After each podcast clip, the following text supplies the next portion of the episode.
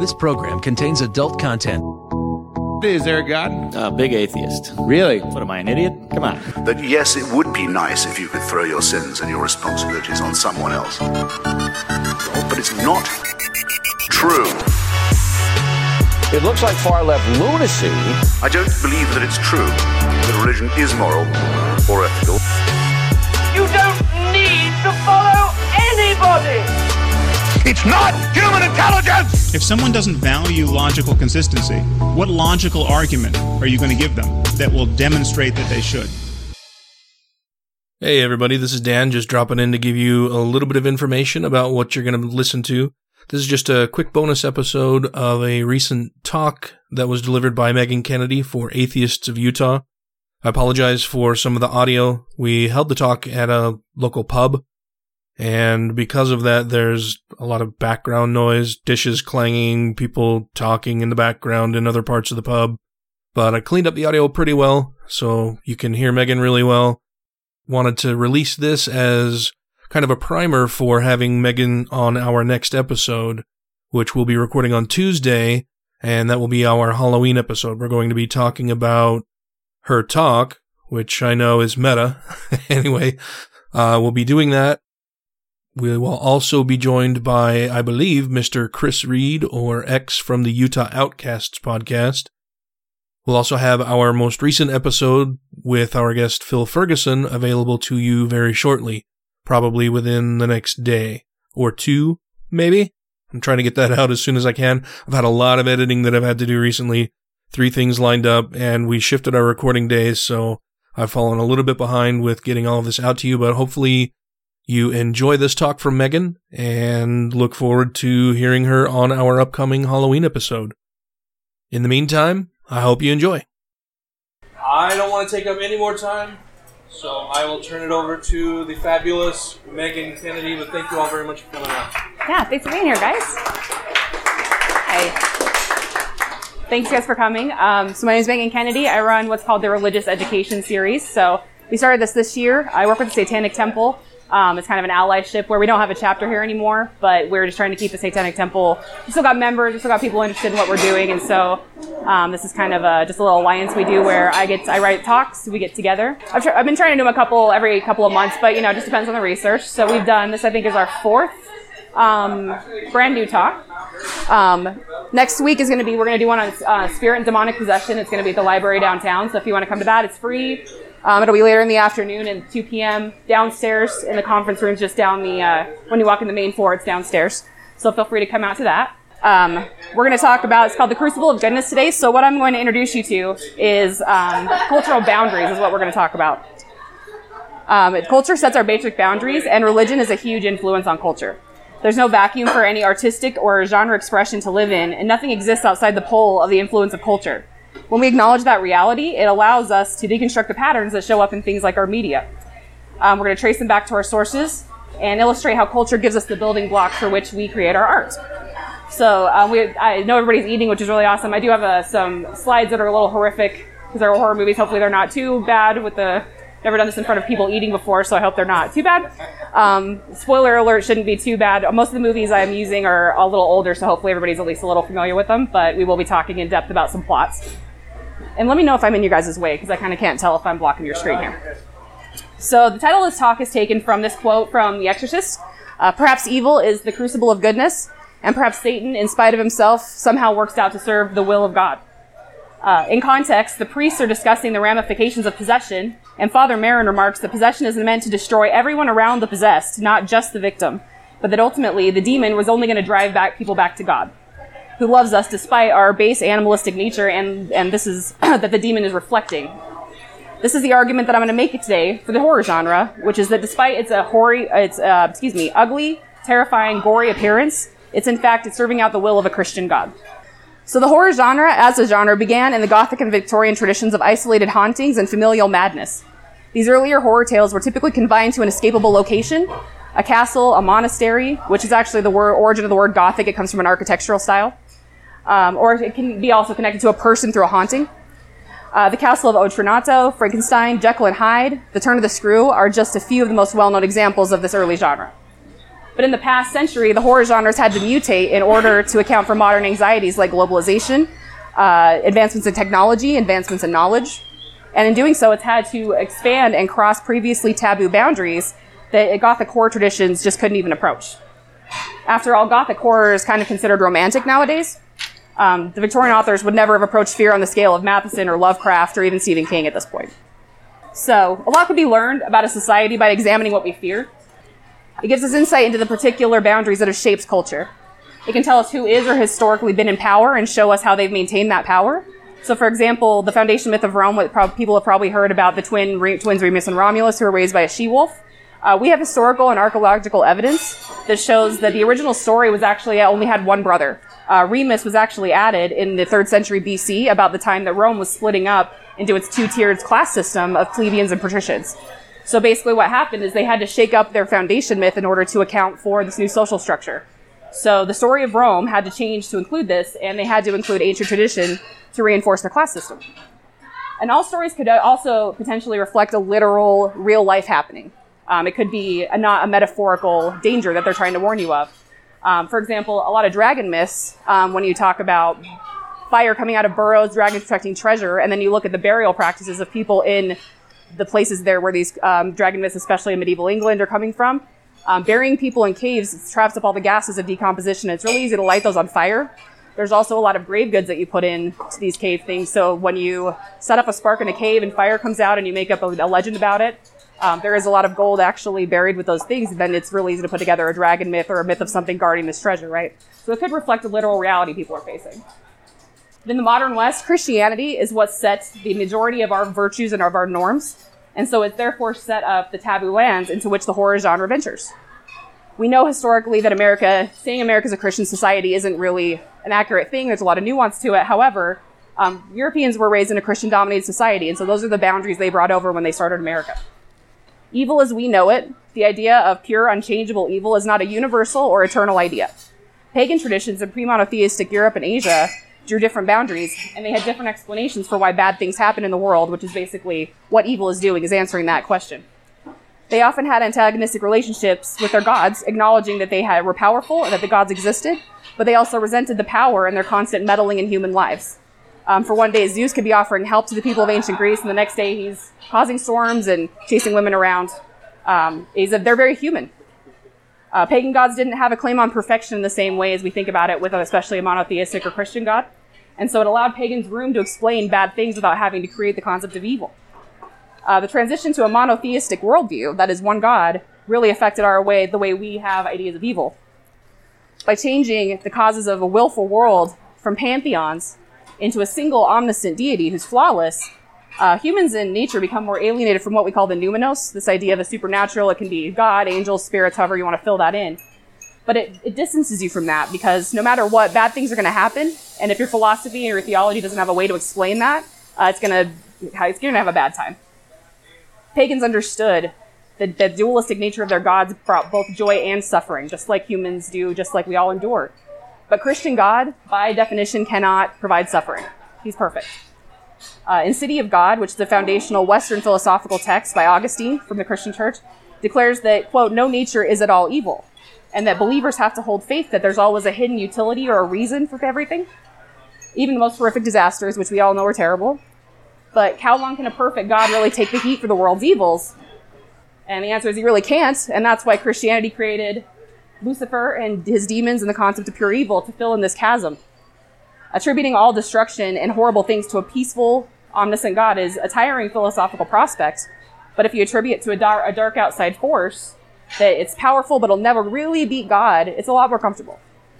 So what makes a deity evil is a good question. The difference between Lucifer and Hades, for example, even though they get conflated a lot, there's actually a lot of non-incidental differences between them. Lucifer's entire identity is as God's enemy. He exists only to cause suffering to sinners, which again is ironically serving out God's will. But Hades has a more complex purpose in mythology. He has nuanced relationships with mortals and immortals and the environment. He has he's considered necessary even if he's unpleasant. It's a part of existence, death, right? He doesn't represent any moral position or authority. He has altruistic qualities in myth. He is not always doing bad shit in the mythology that he comes from. His relationship to evil is based only on the idea that death is evil, which is also a very Christian and monotheistic idea. Not everybody considers death evil or bad. But part of Christian moral ideas includes an erasure or a vilification of parts of that are arguably foundations of what it means to be human, and we see this every day. If you're a part of the LGBTQ community, you're expected to hide it or pray it out and figure it out to conform. If you're a non-compliant woman, you're going to be taught that you're betraying the foundations of family and God and even country and expected again to conform. There's little room in Christianity for even everyday emotions like despair or pride or hopelessness, which every human has to endure. So in negating what is part of it, the world becomes like what it negates. So in different terms, what we negate about ourselves does not vanish. It becomes our negated self, our non-being. So it's another way to say our non-being is what we consider our evil. Those things we hide about ourselves psychologically become evil. So we see a little bit about how our culture is determined by those boundaries, and how Christianity is the structure, the theological structure, the philosophical structure that set up most of our boundaries.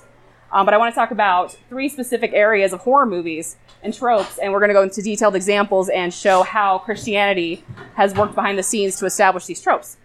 These aren't all the influence or examples of Christian influence, but they are, for me, they're three of the biggest ones that show up a lot, and probably the most noticeable, I think. So we got The Final Girl, vilification of paganism, and The Forbidden Fruit. So The Final Girl is a term that's coined by Carol Clover. She is an academic who looked at horror film through a genre lens in her book, Men, Women, and Chainsaws. It's a really awesome book if you're interested in the genre. So she did this research to answer the question, why are there so many women horror movie survivors? Why is it always a woman that seems to come out of this? This is just like a smattering of the final girls in movies, in some of them. The particulars of their genres might vary. For example, Sidney Prescott, obviously, for Scream is more of a dark subversion of, like a dark comedy subversion of horror tropes, so... She still follows the same rules, though. She is the final girl. Alien obviously has some sci-fi elements that the other ones don't share. So there's some minor narrative differences. But overall, they're following the same rules here.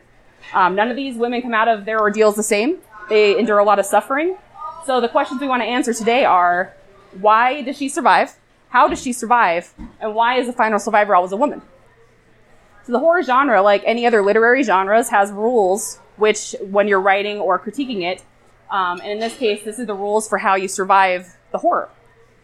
They can be satirized, they can be subverted, like we see in things like Scream or Cabin in the Woods, but they exist as the general boundaries that you're working with. Many of the rules in horror, especially, are related to conservatively moral behavior. So no drinking, no drugs, no sex, respect for authority. The implication is that there is a mindless evil exists, horrible things, monsters, slashers, supernatural entities that exist, and they're attracted by certain behaviors. They'll punish the immediate circle down around the sinner, in this case, whoever does these behaviors or isn't paying attention.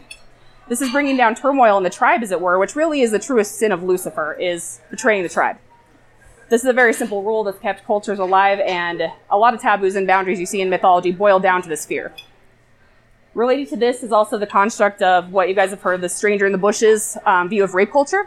So it's the implication that there's evil and harm, it's an outside force, it's not in your home circle, and that the victim is usually responsible for bringing that horror down on herself through a lack of attention to her surroundings, through bad behavior choices. So it excuses the assailant. In this case, in horror, we excuse the demon, we excuse the slasher, we excuse the monster because that's just their behavior. That's what they do. It's very reminiscent of the boys will be boys attitude that exists in rape culture.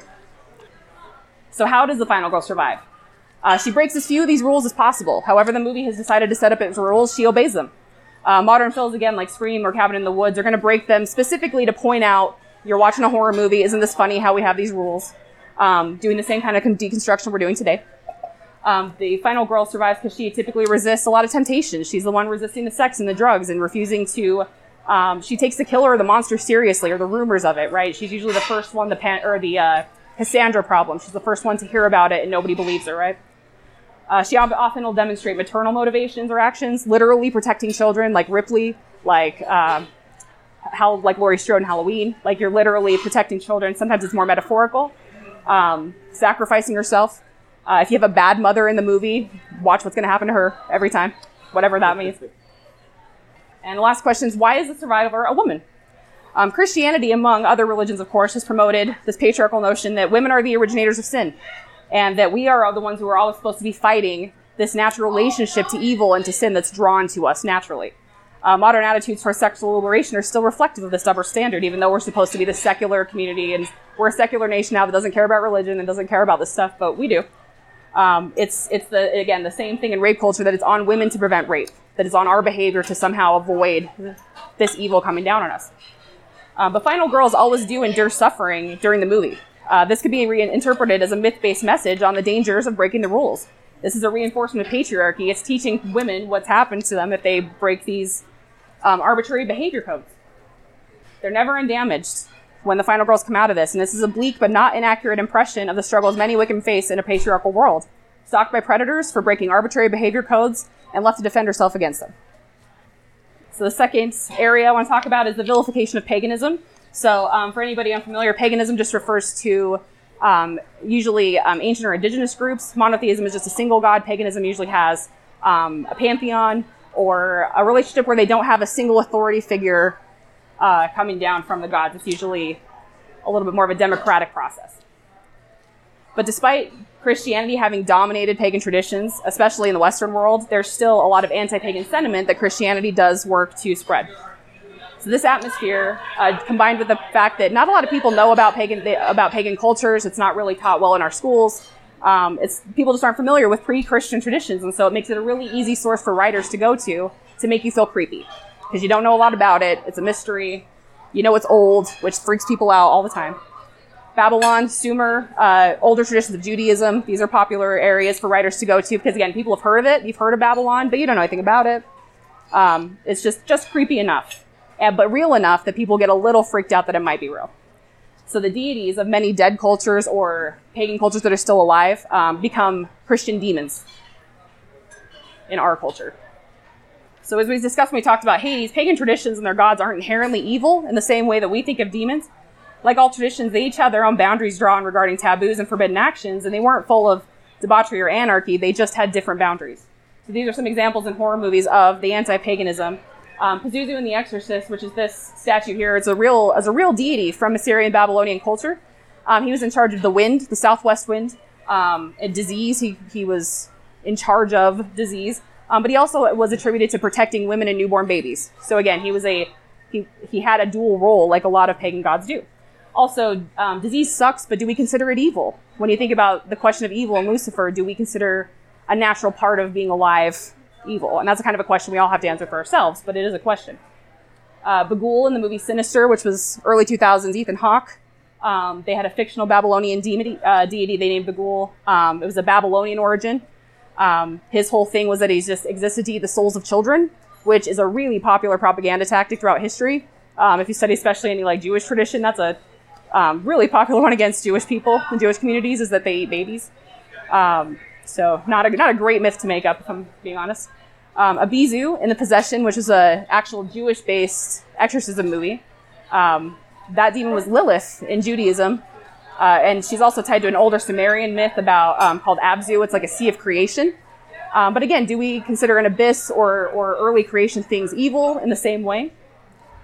Latin, the language of Latin, it shows up in every single demon movie. It doesn't matter how old this demon is, or if this demon was ever met anybody that spoke Latin while its culture was reigning. It's always Latin that tells the audience, hey, guess what? There's a demon here, and supernatural things are happening. It's a narrative signpost, basically, as a writer. You're just telling the audience, this is real, this is creepy. But if you think about it, why would Pazuzu, who existed thousands of years before Rome or Christianity or Latin was a thing, speak Latin to these priests? It makes no sense. Demonic names are really often just pulled out of dead pantheons. Writers go to Wikipedia, they pick up one random book on it and just pull those names out to name other demons. You see it in Supernatural a lot, which is, a great show. It's a fun show, but they do that. They'll just pull random pagan deities from history and then name them, make them demons. So that does affect how people view these cultures, unfortunately. It seems harmless, but it does affect it. Regardless of the demon's origin, too, it's always a monotheistic god that beats it. That's a big power play. That's a big reinforcement to let everybody know that. And it's weird how, especially exorcism movies, will kind of simultaneously say that these other deities exist just to beat them. But it's always the one true god that beats these guys, or that clears the house. Right? They're always representative of a monotheistic tradition. It's just another power play to show that paganism is the old way and we're past that and now we're to monotheism, which isn't, that's not how evolution works, especially in culture.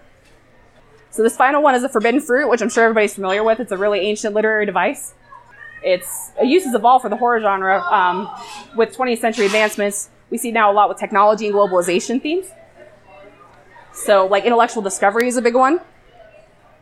Obviously Adam and Eve would be the most famous forbidden fruit example, maybe Pandora's Box too, older.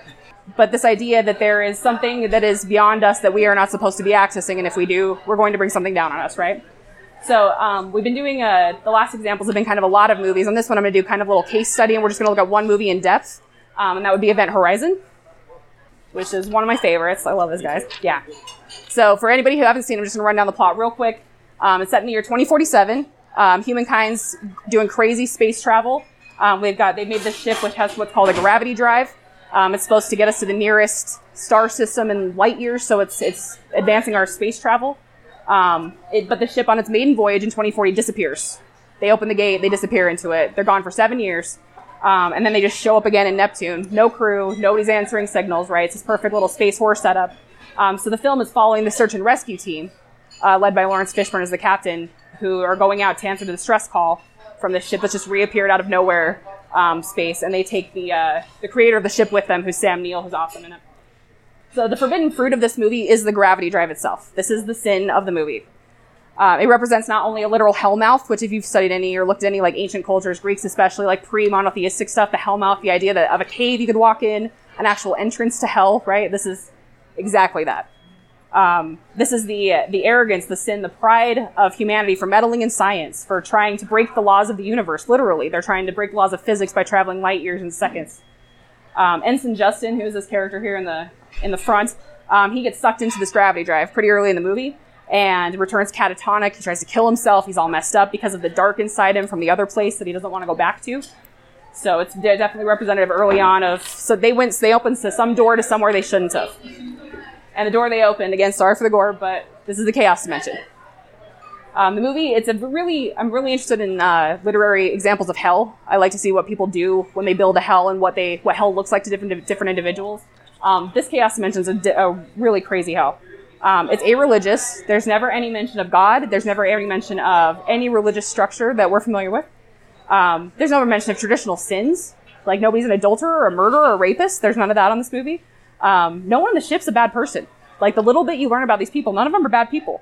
It's an accidental arrival, right? These guys are just doing their job. They're not trying to do anything. But the implications, of course, are had mankind not built this gravity drive and used it and tried to break the laws of physics, we wouldn't be here. So this is the sin, and the Chaos Dimension is their punishment. It also reinforces this idea that there is a place outside of God's realm that's populated just by evil and horror.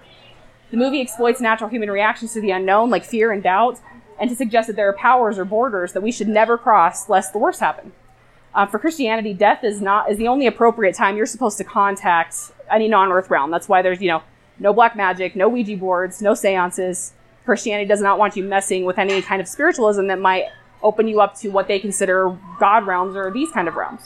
Death's the only time you're supposed to access that. So breaching that, even if you didn't mean to, even if you're just the search and rescue team cleaning this up, it doesn't matter. You're going to get punished for it. Because it opens you up to supernatural forces. And Christianity has a real problem with death in the first place. Death in and of itself is very evil to Christianity. That's why there's so much focus on Christ's beating of death, you're going to live on and live forever. You're going to defeat death. Christianity is not really just down with death in general. But the torture in this film, while terrific, it's not religious torture. Again, the force in the ship is indiscriminate. It's formless. You never see it's in them. It's not a monster that you can interpret. It induces insanity and death by taking a crew member's guilt and their weightiest guilt and using it against them. So it's kind of a really terrifying subversion of Christian sins, because at least with Christianity, you have the Ten Commandments and you have this structure that says, here's how you avoid hell. But in the case of these guys, they're getting punished because they feel guilty. And who among us hasn't felt guilty? Like, none of us are safe from this dimension. I guess if you're a psychopath that doesn't feel guilt, maybe. And that would be an interesting thing to think about.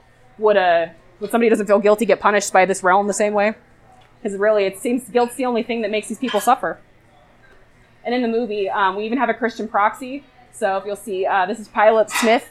He's the one who gets the angriest when all this stuff happens, and he's got a cross on. He is our, even though it's never explicit, we never talk about Jesus, we never talk about God, but he's very clearly the Christian messenger in this movie, being like, hey, you broke the laws, you broke the rules, this is the price we were going to pay.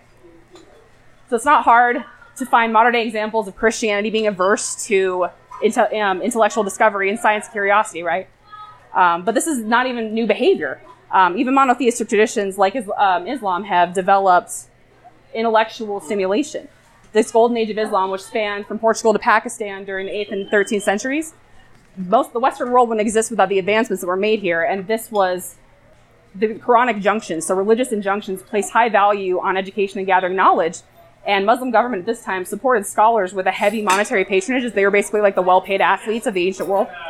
The Christian scholars in the Dark Ages in Europe came to the areas where Islam had control just so that they could study with them, because their own church was not supportive of their intellectual discovery.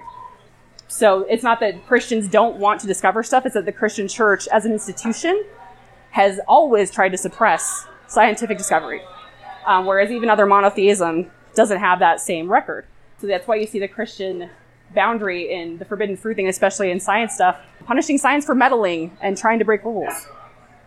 So this is some other examples of forbidden fruit, right? Again, this is a really old trope. We've seen it a million times. It's not even existed in horror. The One Ring would probably be my biggest modern media example of the forbidden fruit.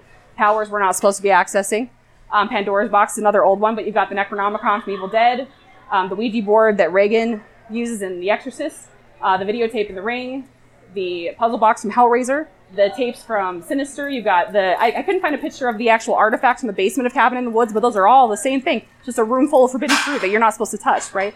So it's just a constant message that there are limits on what you're supposed... your behavior, and you will get punished, again, if you break them. So in many Christian denominations, science and intellectual exploration are discouraged because they're seen as challenging realms which still only belong to God. So William Alford wrote that myth is an ambush of reality. It's meant to upset our perceptions of safety and comfort, and fiction is where we play out these fears and fantasies, or we mess with our ideas of comfort in a safe environment. Modern horror myth, if following the same line, it shows that even in a world that's becoming more secular, or appears to be becoming more secular, we're still in the West really concerned with Christian goals and ideas of salvation. We're also still unsatisfied and afraid of our ability to reach these goals. We don't really think that highly of ourselves. So that's what horror does for us. It allows us to express a deep fear, to acknowledge what we truly are and what we're capable of, and see that maybe we're not worth saving. And that's the end for you guys. Yay.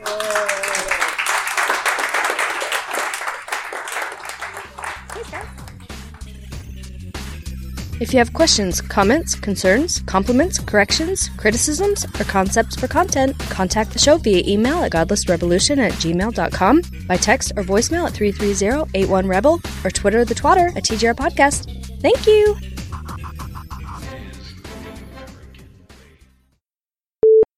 Sorry, I keep touching it, so enjoy that. It's going to be lovely on the recording.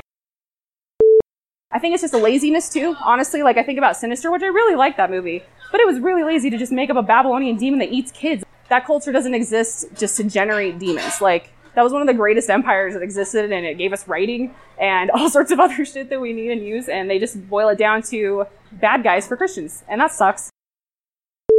It was titled The Crucible of... I should have fucking looked that up before I goddamn started the recording. Shit.